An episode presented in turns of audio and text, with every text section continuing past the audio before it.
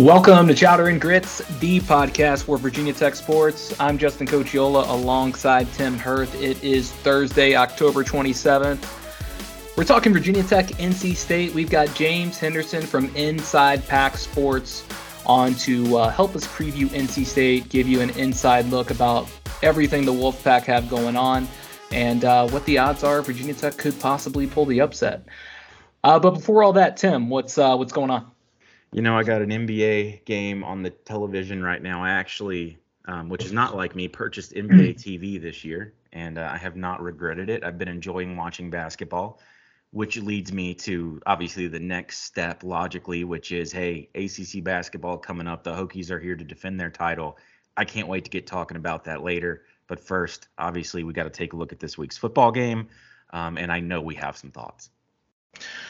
Yeah, so uh, basketball season's right around the corner. I don't know when tip off is exactly, but I know it's in November, and November is only a few days away. Yeah. yeah. Um. So yeah, I mean, you know, Hokies coming off a bye. They're two and five, obviously. Um. I think this, uh, if they don't win Thursday, not to start off negative, but I'm just spitting facts here. I think it'll be their first winless October since 1952. Go. So um, it's been a minute. Um, you know, obviously, I think uh, this would be five straight losses, which I don't think has been done in a, a couple of decades. So there's um there's a couple of things on the line here. Unfortunately, uh, they've got a pretty tough matchup against NC State. Um, so we'll go ahead and jump into it. And just a reminder, uh, we're out there on YouTube, uh, Chowder and Grits. Uh, type it in. You'll find these videos if you prefer to listen to your podcast that way. Apple Podcasts, Spotify seem to be the most popular audio uh, audio routes. And uh, chowderandgrits.com, Instagram, Twitter, Chowder and Grits. I think you got it by now. Let's jump into the James Henderson preview. And uh, yeah, let's see what he has to say. We welcome on James Henderson from Inside Pack Sports. James, thanks for joining us. Yeah, fellas, anytime. I appreciate it. So uh, NC State five and two, uh, down their quarterback Devin Leary. Uh, can you give us three other reasons why Virginia Tech could possibly win this game? It's a hell of a way to well, start. Yeah, so you guys have probably watched. Say why they would. Yeah, you guys have probably watched football as long as me. I mean, anytime you're down your quarterback, that's that counts as two, right? Yep. Um, yeah. I mean, you know, I don't know how Virginia Tech feels about Grant Wells, but he's been playing, and so I, I think that's always. I, I know for NC State right now, you're just going into a game where it's like, hey, can we win one without Leary? And I know obviously Chambers played the second half against Florida State, but that wasn't a full game, and and I think Virginia Tech's solid defensively to where it's a concern. So for me, it would be the you know the quarterback position and and you know it's, it's weird. I look at these two teams and and while NC State's five and two and ranked and all those things, I mean I think offensively they're very close. They're very similar. Like neither neither are explosive, right? I mean neither have yeah. great weapons. And I just think anytime you go into a game like that without weapons, I mean you're kind of swimming upstream a little bit and. And I yeah. think that's just a problem both are facing. Well, something I wanted to touch on you about too was even when Devin was around, I, I, Tim Beck has frustrated me in the past watching NC State games. But then again, you mm-hmm. look at what he did with Bailey Hockman when Leary went down a couple years ago. Tim Beck, not Bailey Hockman, was the one getting, you know, squeezing what he could out of Bailey Hockman to get State to put up some respectable performances. I don't know if State lacks, you probably know better than I do. But to me, I'm not sure State lacks explosive players, but they certainly have trouble scheming them open. When Jack Chambers took over, it looked like they didn't trust him to do anything against Syracuse, and that frustrated me personally because I think Jack could have beaten Syracuse if allowed to throw the football just a little bit more. I agree. Yeah. What are your thoughts on the game plan going into Virginia Tech? I mean, if you're NC State, you have to unleash Jack, right?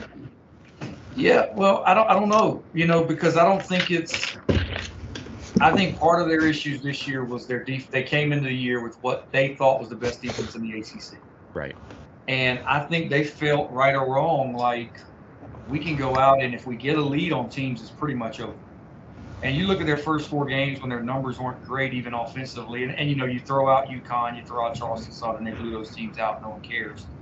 But you know, Texas Tech, East Carolina, like they were up two scores on those teams at halftime and just quit essentially offensively sure. because they knew they could win the game.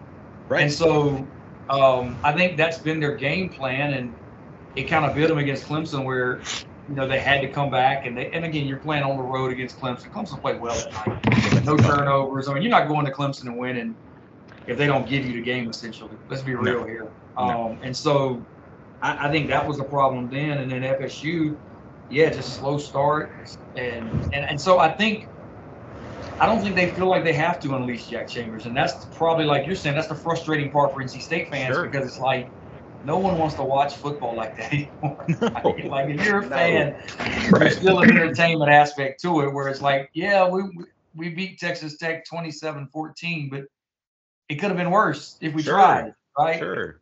I mean, and, and that was the frustrating thing for the Syracuse game is I thought you know State was right in that game, mm-hmm. and time and time again, Tim Beck never came out of his shell from an offensive play calling perspective. And while he doesn't necessarily come out of his shell often lately, it seems part of my frustration is it seems like with Beck all year he hasn't allowed his receivers to even attempt to make plays, which a lot of folks have pointed to the loss of Emeka Emezie, but you know that was a patented throw right there, back shoulder to Emeka Emezie.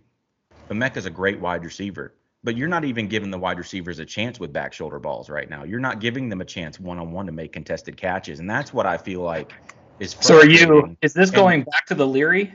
Is this, this going, is going back, back to Leary? But this is going back to Virginia Tech. Ultimately, we have the same issues, mm-hmm. and I find frustrations that are very similar in both of these offenses. The only difference is Beck is very experienced OC. Tyler Bowen is his first year. Something's got to give here. I mean, some, somebody has got to break out offensively in this game. Yeah, I think explosiveness is a myth, if that makes sense. Like, look, you watch the NFL, you guys watch the NFL, right? You don't see guys running wide open. Let's be no. real. I mean, guys are making contested catches all day Sundays. Yep. And so just because you don't think you have the profiles to have explosive weapons, give them opportunities. Emeka Emezie was he ran four eight, I think, at right. a combine or at, right. pro day. Like he's not fast, but he got opportunity. Like throw it up you know, I tell the people on our boards, I mean, what four things can happen on a on a vertical shot, right? A, a completion, incompletion, interception, penalty. Sure. You know, and I mean, I'll, three of those things I think are okay for the offense. and you know, like, like I know, yeah, and I know folks will say, well, one of them's an incompletion. I'm like, okay, I can run the ball into the back of my line for second and ten too, right? right. And, and we didn't throw. And so take the shots. I think like I don't know what Virginia Tech's numbers are like in terms of, of vertical shots, but with NC State, I mean, they're going into games throwing two, three, four vertical balls a game. And it's just like, well, how can you be explosive if you're not trying? And right. I don't know if Virginia Tech's got that same hmm. issue.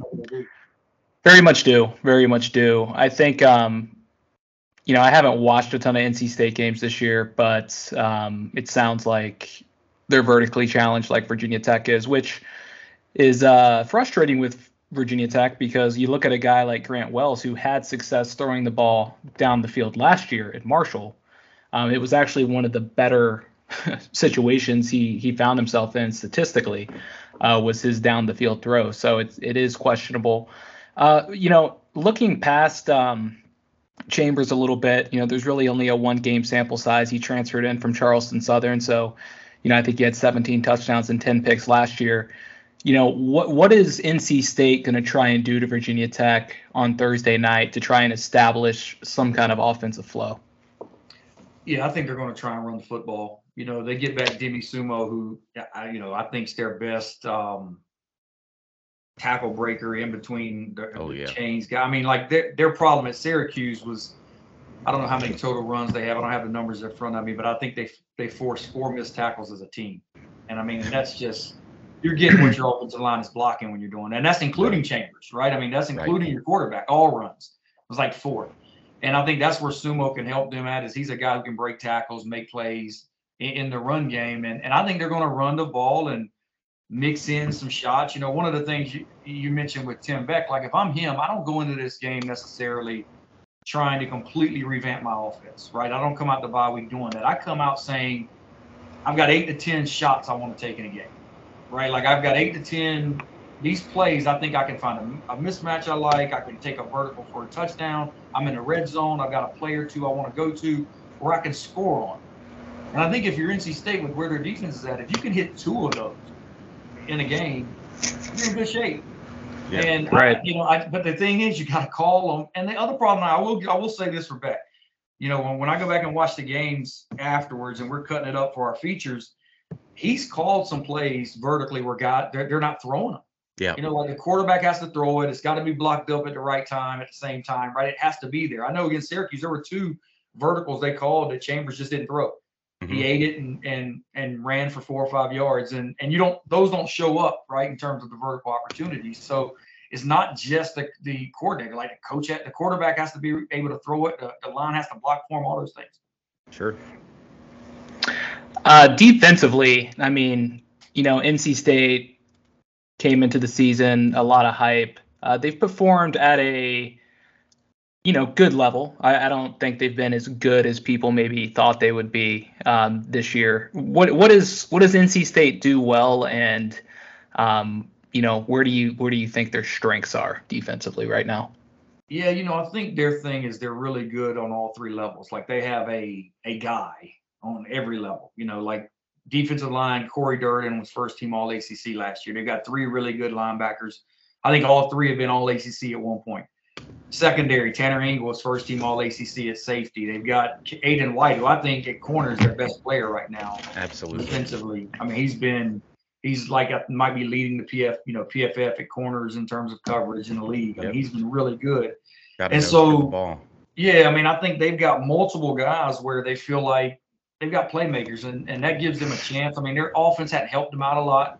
And look, I'm, I'm often the biggest critic of NC State's defense. I'm with you. I mean, they go into a game like Syracuse where, you know, Syracuse scored on the final possession to get 24 in that game, and I still feel like they didn't play well. Yep. You know, most Right. games as a defense, you take your defense giving up 24 on the road against an undefeated team, right? And, and that's kind of like I think the expectations are so high for them.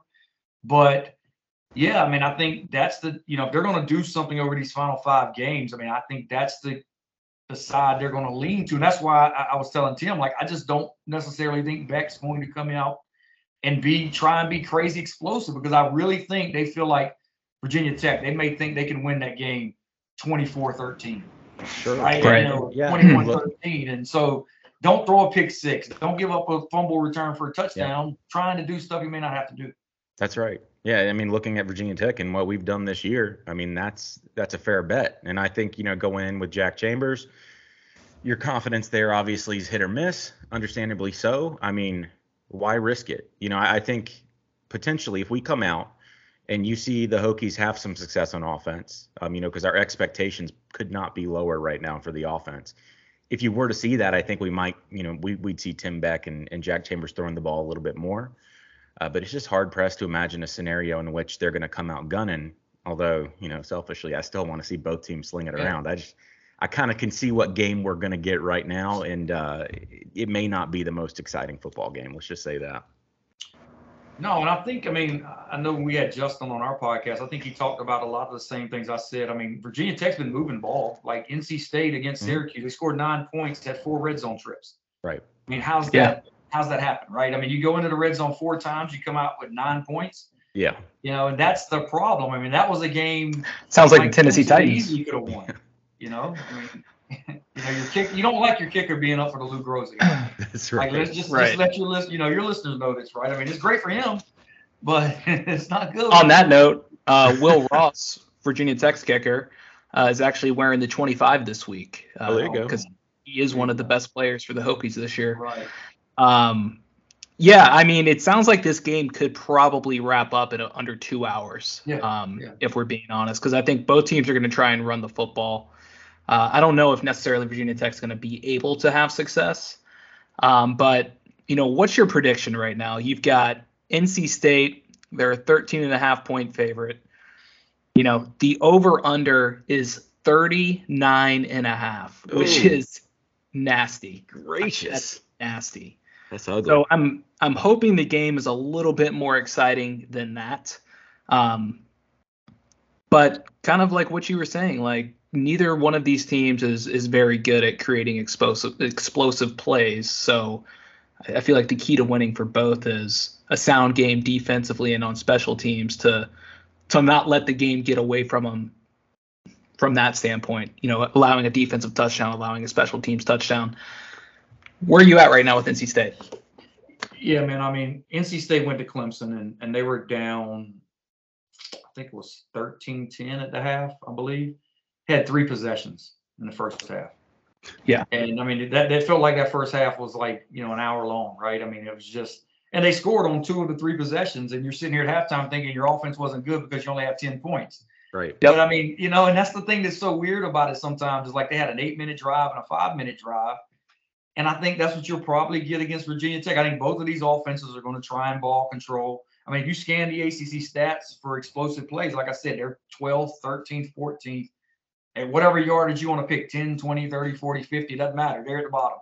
So that tells you there's either going to be a lot of three and outs or or a lot of these drives where they're like eight minutes and they might end up with the field goal inside the red zone, right? Hmm. right. So I'm kind of with you. I'm, I'm looking at something like, I mean, I think I picked maybe 24, like I told 24 13, 27 16, like yeah. something right around that number. I mean, that's right on the, the, the Vegas total. Like, I don't think this is going to be a game where it's a blowout.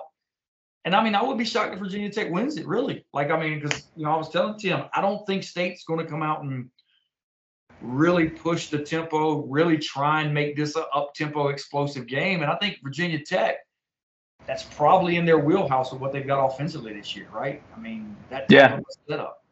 It I mean, it feels like, and this is not meant to be disrespectful because mm-hmm. Virginia Tech's two and five and NC State's five and two, but it actually feels like a a decent matchup for Virginia Tech because mm-hmm. defensively right now both teams are pretty solid. You know, they they can be vulnerable in, in certain areas. Virginia Tech's been a pretty solid defense this year, outside of the explosive play, specifically in a few matchups. Um, offensively, you know, there there has been no explosive plays, so it's going to be interesting to see how they how they match up against NC State. Um, I think on your podcast I said 31-20. Um, I think I'm going to come down on that a little bit. I'll say 27 to 15. I think it's just going to be a weird score. I don't know why. Um, Tim, what's what's your prediction for the game? I mean, I, am right in line with you guys. I, I expect NC State to win. Um, you know, right now it seems to me that Brent Pry came into this season with an idea of how he wanted to play football. He wanted two tight ends on the field, and he wanted to run it up the middle twice, three, four, five, six times a drive. Right. The only issue is sometimes when you get younger head coaches in there they don't realize that you really need to build your offense around the people you have in that locker room, not necessarily what your ideal for a good football team is. So until we stop acting like we're Iowa, um, not this year, Iowa's a dumpster fire. Give me Wisconsin, you know, for the last decade. Until we stop pretending we're Wisconsin the last decade and that we can dominate on the offensive line, if we continue to run straight into the defense, that plays in NC State's hands. I mean, oh, NC yeah. State's not only good, they're elite when you talk about their line and their linebackers. One of the best combined units, front seven in the game, I think, right now in all of college football. If you went, you know, player by player, there's just as much talent there as there is anywhere else. Yeah, and that's it, the problem. You know, NC State at home this year, I mean, they're giving up 13 to Texas Tech, who, I mean, they're putting up 35 40 on everybody. Sure. 16 to Florida State, which might be their low score for the year. Um, UConn, Charleston Southern, zero and ten, I believe. I mean, they're at home, they're really tough offensively, and, and like yeah. that's why I think it's going to be one of those games where I think Virginia Tech will be in it a lot, in large part because I don't think State's going to really put their foot to the pedal, and it's going to yeah. be one of these games where I can see it being 13-6 at halftime, and then you sure. end up it's like I said, 24-14. You know, like yeah. Well, and, that rate 24-14 was exactly what my prediction was going to be for NC State, and yeah. would have been a bigger gulf if Devin Leary was playing, understandably. Um, you know, it's a shame that we didn't get to see Devin Leary be Devin Leary this year, and I think that speaks to my frustration with Tim Beck in game planning more specifically than it is Devin Leary's missed throws. Everybody knows that he wasn't as sharp as he was last year, but at the same time I do think he was stifled a little bit, and what made him special needed to shine through a little bit more, and I, and that's not his fault. It's a shame he's gone. Obviously, it'd be a different story if he were playing. I think Jack keeps us in the game, um, not because Jack's not talented, but just because I think the game plan is going to be uber conservative. I expect us to continue to think we're Wisconsin, even though we don't have the personnel for it. And I continue, you know, I, there's going to be a lot of three and outs on our side. So yeah, give me something 24-14, 24-10, something along those lines. But um, I'm really hoping I see the Hokies at least try to pass the ball in this game. Hey, I think both fan bases and catch it. And catch, yeah. catching would be good. They want to see a forward pass, man. That's I mean, it. Like, this is hmm. pay good money for these tickets, right? I mean, folks want to go and see you know, and I think that's the problem. Sometimes I get into a habit on our boards of trying, and it feels like I'm defending NC State, but I'm really not. When I just say, look, I think they feel that's the way they have, they can win. Yeah. And the goal ultimately for them is to win the game. Like you know, they're sitting here at four and zero oh going into that Clemson game, and everybody's ticked off because it hadn't been pretty. Yeah. But they were four and zero, oh, you know, and so. Right. Um, so first game that Virginia Tech will travel to Carter Finley since 2010. Uh, which leads me to my last question, James. oh, that was the Russell Wilson era, and yeah. I just got, you know, Tyrod Russell Taylor. Wilson. Yep. Yeah, Russell Wilson, Tyrod Taylor. Russell Wilson, I, I just have a question not about the player, but about the guy. What's your perception with with his uh, persona these days? Like, what's going on with him? So, was, was, he like that when he was in school? Look, I'm gonna be honest with you guys. You know, I've been covering state a while now. Tim knows this. Yeah. And and I got to know Russell. Um, went up watched him play in high school. He's from Richmond, Virginia. Played at collegiate yeah. right there in uh, Richmond. Yeah, I'm from Richmond. He was. Yeah, there you go. You know where collegiate school is, I'm sure. Yep. So, I mean, was stud. I mean, I was shocked at you know. I think he was picking state over like Duke or somebody at the time. Two star mm-hmm. kid. Um, if you watch him play, it was just a no brainer, right? But he's always been that way. He's very like. I don't want to say it's one of those deals where he kind of wants to feel like he's making everybody feel happy. If that make you know, like it's like he feels like he has to say everything what people want to hear. Yeah. And yeah. I think he's kind of and you see him now, man. It's like knowing him from you know how he was at NC State, and you see how it, the persona he tries to project when he's with Ciara. I mean, like I don't know if you guys see some of that yeah. stuff. Oh, and then yeah. it's completely different from when he's doing like a commercial for you know Subway or whoever. It's just yeah. like it can come off just kind of like fake. Kind of cringe, yeah. cringy. Yeah, and I like Russ. Yeah. I mean, I think State complete like one of the biggest mistakes I've seen NC State make in any sport since I've been covering them is is running off Russell Wilson because they ran him off. I know they did. Mm-hmm. He yeah. wanted to return, and, you know, and now you've got a guy saying he's a Badger or something like you know who's a like he's, no, he's a, a, Hall, a pack full of Badgers. Yeah, he's a Hall of Famer. So, yeah, that, that was absurd. I mean, it, it, was absurd. I understand Mike Glennon and what happened there and why, you know, as yeah. a football coach, you you want obviously to protect your guy that's been waiting in the wings, but at the same time, collegiate players like Russell, uh, they don't come around often. No, and what state could have done with Russell in that last year? I mean, you saw it winning the Big Ten with the Badgers there. You know, after so that yeah, that was I mean, a tough pill to swallow for sure. Mike is like Mike Glennon. We had him on our podcast yesterday. He's one of my good. He's a good friend. I mean, the same thing. I went and watched him play in high school. Yep. And I said at the time, I'm like, you know, as much as I like Mike, at NC State, you rarely have the best player in the league. Period. Mm-hmm. Like you rarely have him. So when you have him, you don't run him off. Right. Even right. though Mike ends up being a pro, Mike was he played in the league. You know, he was sure. all ACC. Yeah. He was good. Long but time. You don't make that decision because that gap is what you need to win a title. State hasn't won an ACC division title or title since '79. I mean, come on. I mean, that's yeah, right, crazy. Well, look. So inside, uh, just not to give uh, you hope, but if if the Hokies can win a basketball title in the ACC, NC State is going to be winning a football title at some damn point. I can tell you. Man, that. I've been telling people like all, and I feel like I'm checking boxes for every other team like every year, right? It's like, all right, well, well, Pitt won a football title this last year. You know, Wake Forest has won a division title, and I'm sitting here trying to keep NC State fans sane. Like I have one one guy come on here and say, "Man, I don't think we're going to win a title before I die." And I mean, like yeah. the look on his hmm. face, you you could tell he meant it. Yeah. Oh, look. That's, right. That's my. I'm, I'm an Orioles fan. I'm a Virginia Tech football fan. I totally right. can relate to those feelings. So. My dad's been an NC State football uh, fan, you know, since the '60s. Um, the Buckey twins. Mm-hmm. He always harps about the Buckey twins, and how about that was the last time NC State was relevant in football, you know, from a championship perspective. I think the Rivers years jaded him, you know, mm-hmm. because there was such high expectation. Chuck Amato had so much hype around that program, from the glasses to the shoes top 15 rankings. You know, the onside kick return at Clemson from Terrence Holt. it felt like State was there and it got pulled from them. And it seems like every time State feels close, it gets pulled from them. So I can see why it becomes extremely hard to keep the Yeah. faith. I mean, But- look at this year. Yeah, it same You know, what I happened? a lot of people were picking State to win the Atlantic this year, and you're you're sitting here. Mhm. And the problem for State this year going into the year, I told folks on our board, I'm like, if Clemson's back, it's going to be hard because you got to go there and win. Yeah. And like, if you can't win that one game, Clemson now you need Clemson to lose twice. Mhm. That's Yep. not happening. I mean, you're, you're you're losing the division at eight and 07 and one either way. Yeah. So it, it was just tough. And last year was a year for the Atlantic. And Wake, you know, Wake, it's crazy, man. Wake won the Atlantic division, losing to UNC and Clemson. Yep. I mean, because you know they played UNC out of conference, and I'm like, NC State would never. That NC State beat both of those teams. That will and never you happen.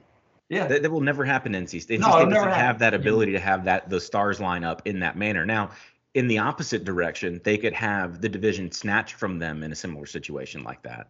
I could Oh, see yeah. that. I mean, look at Tom O'Brien. You're, you're a Maryland away from getting to the ACC title game, and uh, shoot, I can't even remember what happened in that game. I feel like Torrey Smith must have went off or something Torrey in my Smith, five touchdowns. I mean, Oh, State was my up gosh. 14-0 in that game in the first quarter. Ridiculous. And that that was a Russell. Wilson Ridiculous. Like, special. like he's, he's Wow. laughing because I mean, just that's how that's how rid- it I always was at happens. that game. Yeah, I was at that game, covering that game. And I mean, State's up 14-0. You win that game, and and, the, and they were VT was waiting on. them. Yeah, State, Yeah. you know, lost that game at home in Carter Finley, and they would have had a rematch for the title that year. And I, everybody considers State and Virginia Tech the two best teams that year. sure. And um, Mhm. You lose that game 14. Happens all the time. Woodrow Yeah. Dantzler still running in Carter Finley. Right. Um, it just it, there's always some guy that that just has a career game against the pack when when you know when something's on the line. But Tomorrow is going to be Grant Wells. one can Yeah. only hope. yeah. Anyway, James, look, man, we really appreciate your Yeah. time as always. It's great to have you on here. Um, Yeah. So uh, inside inside Pack Sports, give us a little idea of what that is and where we can find you at. Yeah, we're online, um, InsidePackSports.com. Obviously, all the social media. If you look up Inside Pack Sports, Instagram, Twitter, on all those, we cover everything: um, football, basketball, recruiting, women's basketball. I mean, Virginia Tech really good in women's basketball this year, guys. I mean, Yes, they're. Number thirteen. Yeah, Yes, sir. Um, we do a lot in, with women's basketball, baseball. We actually are running an NIL program. You know, we call it Elite Plus, where we our members contribute to an NIL fund that we uh we use to do sponsorships with the players for the website. So that's something kind of different that a lot of Nice. Yeah. a lot of That's our cool. competition aren't doing. Um, we're really big on that. And yeah, I mean, we're looking to always improve everything. But we've been around now, I think, six years, growing, doing well. Yeah. Yeah, and- and awesome. Before that, how long were you with Pack Pride? Yeah, I started Pack Pride, I think, in 03. Yeah. And so I was with them from 03 to 16. Yeah, so I've been doing this a long time. Yeah. I mean, uh, yeah, I'm Yeah. getting old, man. We, James James is Wolfpack Sports, man. When There it you comes to message boards, coverage of the team, Hmm. recruiting stories, uh, you got it all. We just you know appreciate you taking the time. yeah, Come on here and anytime, chat with us. And uh, yeah, anytime you need us on your Hmm. pod, whatever it may be, we we can talk Virginia Tech, we can talk the ACC. Let's Um, do a basketball. I don't want to talk about that. Uh, what was that 48 27 game? though. I mean, I'm, I'm kind of. Oh yeah. Wow. I I, mean, it's so think about that game all the 48 time. Happy, right? Like you guys scored 48, I think it was. It wasn't even like that was good. Right. Hey, and we really do need to have a basketball discussion because I've Yeah. got some thoughts on Keatts that may fly in the face of what most folks think about him. Yeah, yeah. Um, and his assistants that he's hired, I think he's made some really good good, Mhm. good calls this offseason. Obviously, I could talk talk about Mike Young till I'm blue in the face. So, um, yeah, man, let's pencil it in. Let's do it sometime, obviously early November, and uh, you know, get it in before tip off of the season. Yeah, hit me up. We will. Thanks, James. Appreciate it. So Tim, good uh good info there from James. Um, yeah, man. you know, I think uh, it's interesting because on paper, if you're just looking at numbers and stats and things like that, these two teams don't feel that different.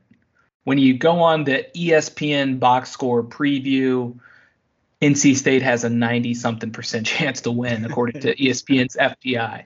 Sure. You know, the spread is 13 and a half. Um, NC State's even down their starting quarterback. Like that's that's what Vegas thinks about Virginia Tech football right now.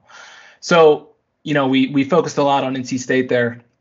What I wanted to talk about here a little bit with the Hokies is, you know, this is our first bye week uh, under Brent Pry.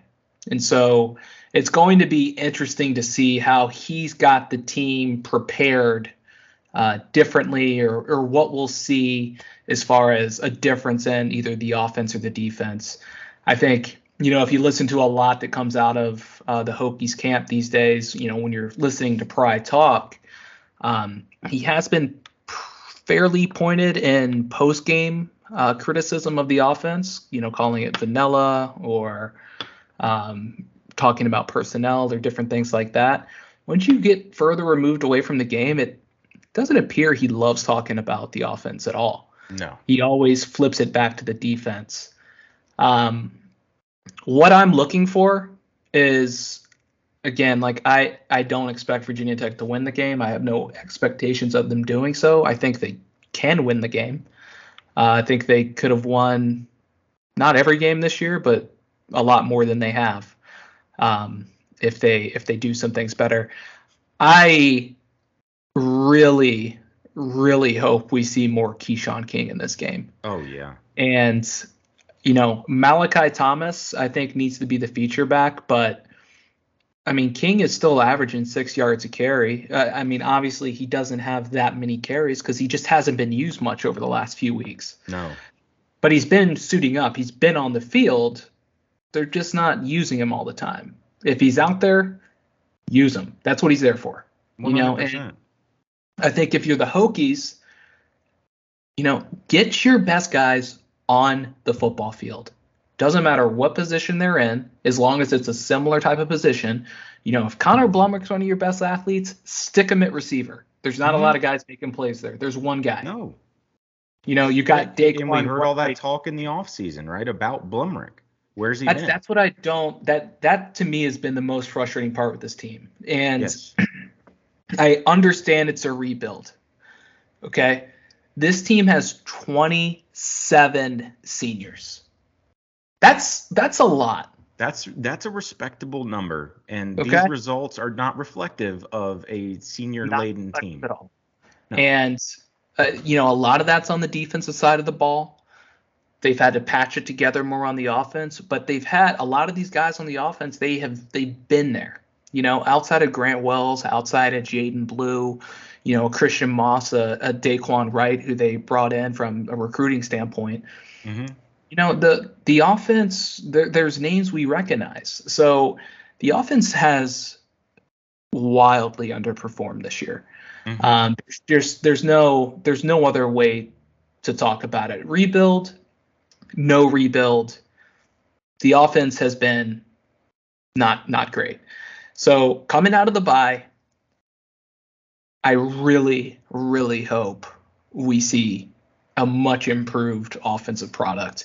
Defensively, I think we'll be fine. Well, you I'm stole not- the words out of my mouth there. I mean, improvement.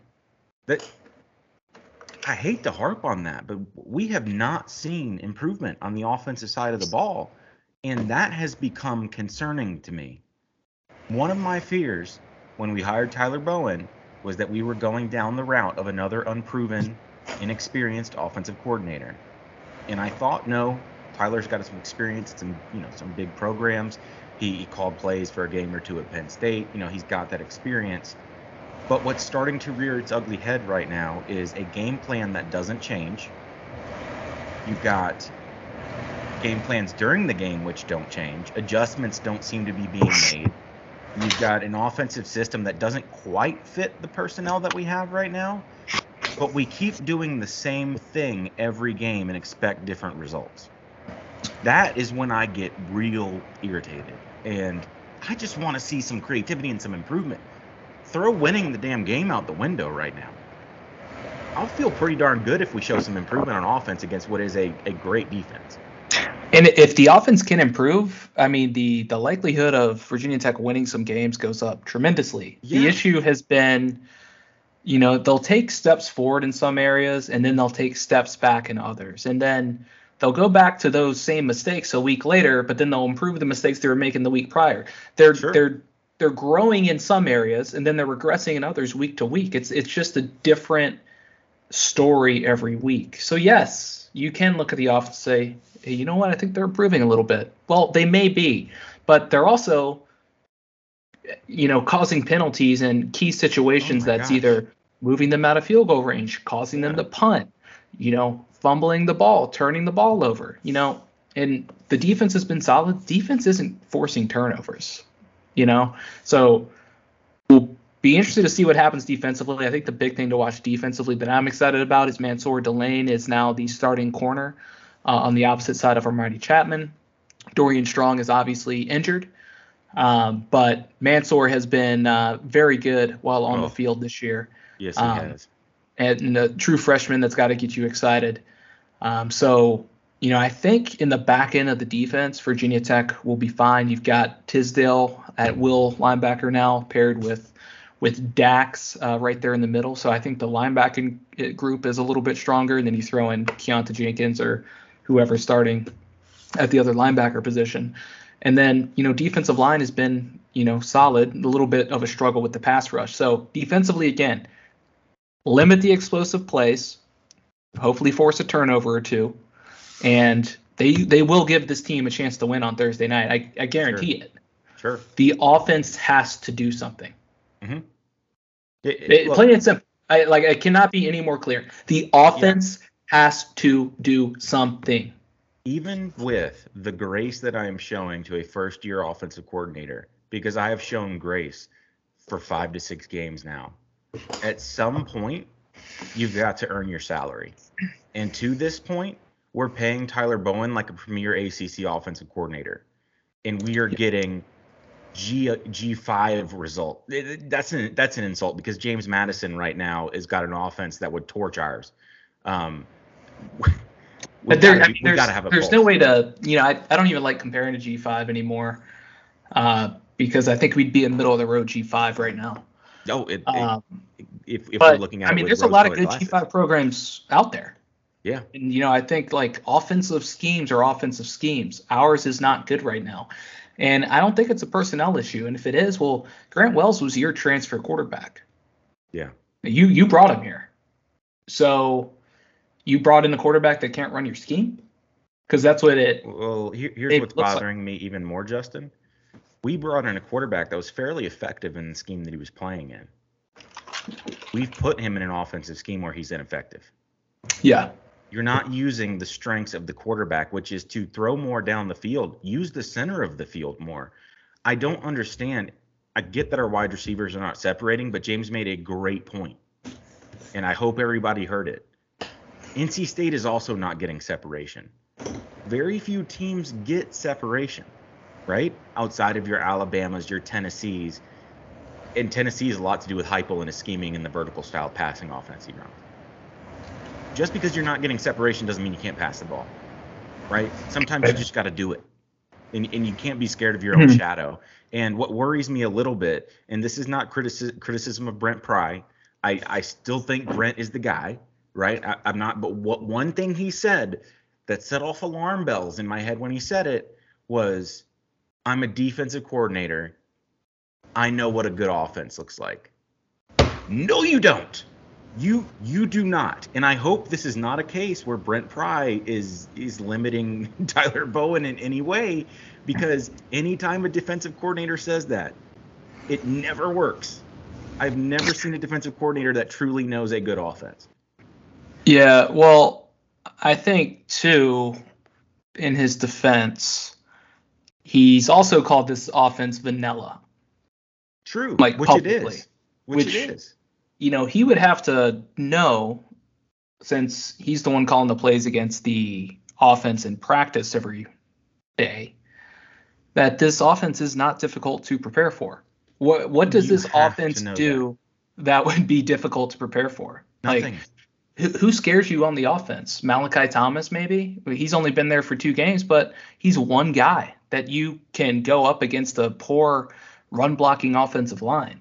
So, you know, I think in this game, uh, NC State is going to shut down the run, if if I could guess, because I think they're going to stack the box and they're going to play man and dare Virginia Tech to throw the ball. And if Virginia Tech can have success through the air, then you know, I, I, think Virginia Tech maybe wins the game because mm-hmm. that's going to change what they can do offensively. So, well, look, uh, NC State's also not going to be expecting much of a change in game plan here. Um, yeah. It, on offense, you can either be explosive, which we're not, don't have the talent right now on that side of the ball. If you can't be explosive, you need to be creative. Now it's time to get creative because we yeah. can't keep doing the same crap every game. So any anything else before we wrap this up? Sorry, I feel like I was I was venting a little bit there. It's been a while yeah. since I've been on the pod. I had to get some rage out. Yeah. Um, yeah.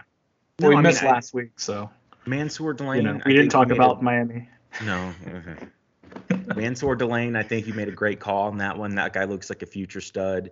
Um, Daquan looks really good, but at the same time, why are we not using him more?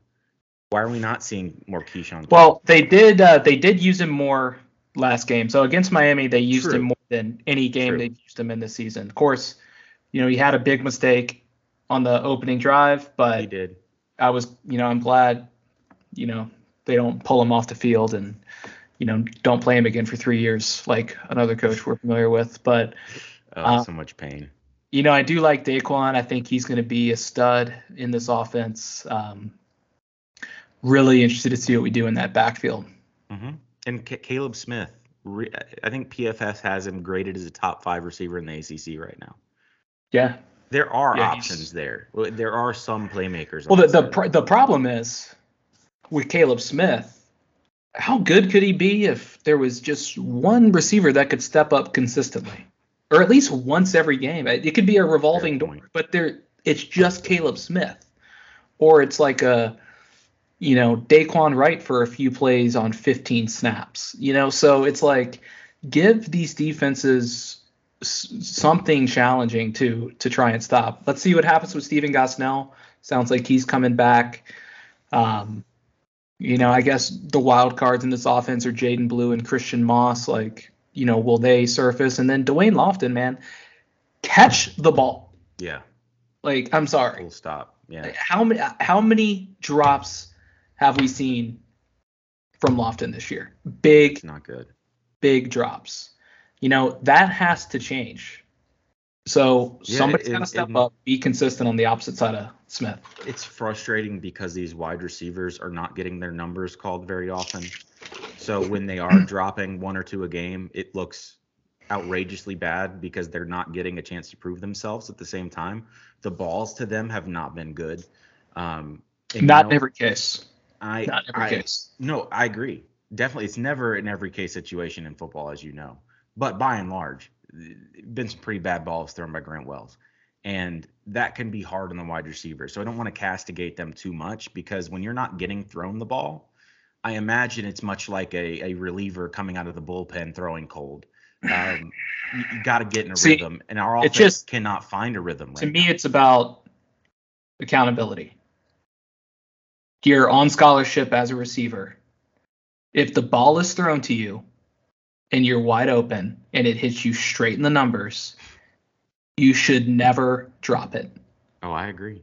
Ever. In the perfect world, I agree. And I agree. It, it But it's it's just happening to like, okay, yes, of course, you can drop the ball. But it's just every single yeah. week. every brutal. week. It's been brutal. And it's just like, come on, guys. Like we it's just Virginia Tech just keeps beating themselves. And that is what has been so frustrating. And like, listen, I'm not saying if Virginia Tech was just mistake free, you know, they'd be seven and zero oh or however many games they played right now. No, that's not the case. They're not a very good football team. But when you're not a very good football team, mm-hmm. you have to limit the mistakes. Oh, Aaron, yeah. Aaron Rodgers has talked about it this year. Mm-hmm. The Packers are terrible this year. Why? They keep making mistakes. Yeah. These little tiny mistakes. Okay, you get a holding penalty on third down. Mm-hmm. You take away the first down you just got. No, now you got a punt. Oh, you just dropped that pass. You dropped that screen pass where you had 15 yards wide open to run. Oh, now we have to punt. Oh, you just got a false start on a 45 yard field goal. Now it's a 50 yarder. Oh, delay a game. Now we have to punt. How many more points can this team leave on the field? I hope it's zero because I'm tired of watching points die on the field due to penalties or poor execution. Yeah. It is insanely frustrating. And that has been my biggest just pain point of this season is I understand Virginia Tech came into the season a little in over their heads. But man, it's just been the little things this year that have just no. piled up each and every week and it's just it's painful to watch. Yeah. It really no, is. Like we didn't we didn't come in this far over our heads. I mean, I think people while the cupboard isn't exactly chock full of talent, I don't think it's, you know, as bad as some people would have you believe. I I, I think there's some there's some talent on that side of the ball. We're not able yeah. to lever it. But the more irritating thing is you're right. I mean, we're going to get called for two procedural penalties in warmups against NC State. That is a sign of poor coaching, is what that is. I, I, agree. There's accountability on the players, but at, at the end of the day, it's on you to get those those guys ready to play football. And oh, I mean, there's it, yeah, it's all a over. ton of penalties. It's not just players. Yeah, when when I see a ton of procedural penalties, I look at that coaching staff and, and question what we're doing. We have no more time. We have to get that cleaned up because you're absolutely right. I could take being a bad football team if we weren't able to point at things and say, "Hey, we're shooting ourselves in the foot." If I didn't see us drop a touchdown against West Virginia or multiple passes against Miami, if I didn't see procedural penalties every single drive, I could tolerate it better. So that's what I want to see. When I see improvement, I don't just mean on the offensive side of the ball. I mean in all phases of the, of the game. Yeah. Outside of, outside of the defense, which has been respectable, but at times defense gets worn down and then you know you feel bad for them because they're in a lose-lose situation when it when it yeah. comes to defending on this team with this offense because this offense does not sustain drives. Yeah, and I I think too like I'll be watching the game just as much as I'll be watching the coaching matchup tomorrow night because you know, this is probably from the head coaching position the best head coach they have faced this year. Oh yeah. Uh, and by far the best defense they've faced, in my opinion. Um, I, you know, I don't know what the statistics are or whatever, but sometimes I don't think those tell the full story. So I think, um, you know, we'll see what happens there. But, you know, Virginia Tech can come out and improve in some of those areas we've been venting about. I fully did not expect to come out of the James Anderson and be uh, so down on myself, but, you know, it just, uh, I don't know, it just kind of flowed out of me. But, yeah. uh, and listen, I mean, I'm I'm not trying to be uh, negative here, but you know, it's uh, I don't. I just get frustrated when I'm like, oh, we're in a rebuild. Oh, it's system. Oh, it's this. Mike Elko's five and three at Duke. Yeah. Okay. Kind of blows that theory out of the water. You know, the Kansas head coach flipped that program in a year. Yeah. Now, they were two. They won two games last year. Yeah, they were bad. But they were real bad last year. It's Kansas. Sure. Yeah, so they had they had negative talent on. There's hope for the future, but we like obviously not going to make a bowl this year, but over the next five games or whatever we, we are, um, I really want to see some improvement on the field. I don't give a rip about the wins Specific, Specifically, the offense. Show me so improvement. That's um, that's how we'll end it. Again, we're Chowder and Grits. Uh, you know where to find us. Uh, go ahead, leave us a review. it's really not a great note to that. Um, but just know, I mean, just know, like, passionate about it. Um, Here's the thing, Justin. I don't. We're not saying we're not saying anything that's not true. Like that's that's the thing. If we were sitting here five and two, and we had this attitude, yeah, it'd be one thing. I think we're just being realistic here. I mean, I don't think anybody wants us to get on the podcast and try to put lipstick on a pig here. Um, commiserate with us. Leave us a five star review.